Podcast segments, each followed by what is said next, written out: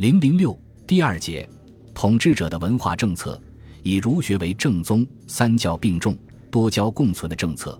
隋唐五代时期文化生动活泼局面的形成，还得益于统治者文化政策的推动。这一时期处于中国封建社会史上的重要转折阶段，文化的发展呈现绚丽多姿、异彩纷呈的多元整合格局。顺应这一文化发展的潮流。统治者及时调整和颁布了一系列重要的文化政策，促进了文化在深度和广度上的进一步发展。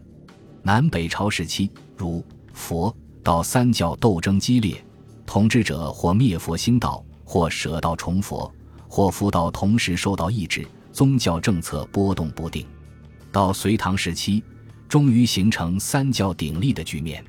统治集团为适应政治上的大一统局面。及时调整了思想文化上的政策，改变了以往独尊一教的格局，实行三教并用的政策。虽然在个别问题和个别时期有所偏重，但从总体而言，利用三教调和三教的总政策和总趋势基本上没有变。以儒学为正宗、三教并用的政策始于隋文帝。隋王朝建立以后，隋文帝杨坚从巩固中央集权和统一大业的着眼点出发。恢复了传统的以儒学为本的宗旨，加强儒家思想在文化领域内的主导地位。他曾说过：“《孝经》一卷足以立身治国，将儒家的孝道视为治国之本。”他还令人立五教，即父义、母爱、兄友、弟恭、子孝等一系列儒家关于伦理关系的道德说教，使一度是位于魏晋南北朝时期的儒学开始复苏。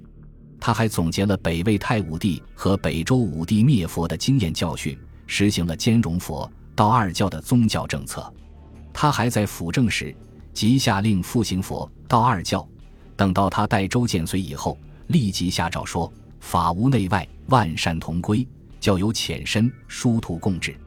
朕福应道化，念存清净，牧师是不二之门，贵老生易得之意。”进一步表明了他佛。道二教并重的态度，但隋王朝在奉行三教并重的文化政策时，其策重点在于扶持和振兴佛教。统治者也由崇佛逐渐发展到宁佛，其文化政策出现了倾斜，宁佛浪潮很快席卷全国。尽管如此，这种三教并行的文化政策还是对唐王朝产生了深远的影响。唐王朝建立以后，围绕着儒释。道三教曾经展开过一场激烈的论争，复以先后七次上书，坚决主张兴儒道而排佛。统治集团经过慎重的抉择和考虑，决定继续奉行以儒学为正宗、三教并重的文化政策。唐太宗曾说：“朕今所好者，唯在尧舜之道，周孔之教，以为如鸟有翼，如鱼依水，失之必死，不可暂无耳。”从而明确了儒学作为治国之根本的国策。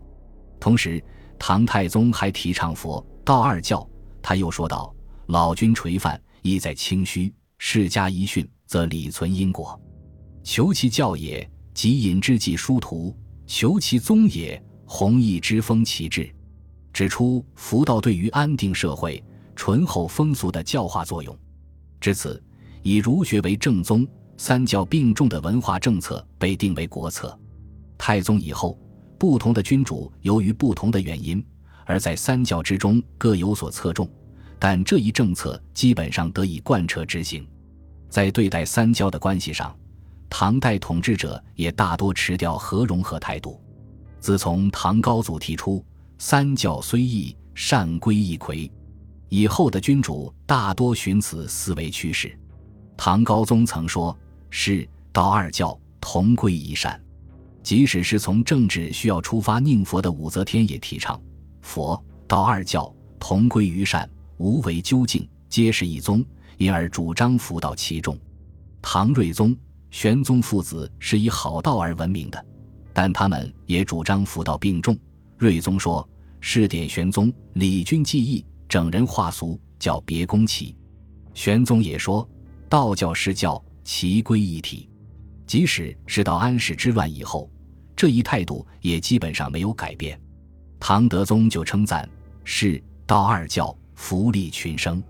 正是这种三教并重、兼而用之的文化政策，使得唐王朝在意识形态领域内没有搞一家一说的独尊。这不仅有力地促进了儒、佛、道三家的相互吸收和融合，而且还造成一种开放的文化氛围，各种思想学术和外来宗教都得到自由发展。景教、仙教、摩尼教、伊斯兰教等外来宗教纷纷涌入，人们可以自由选择自己的信仰。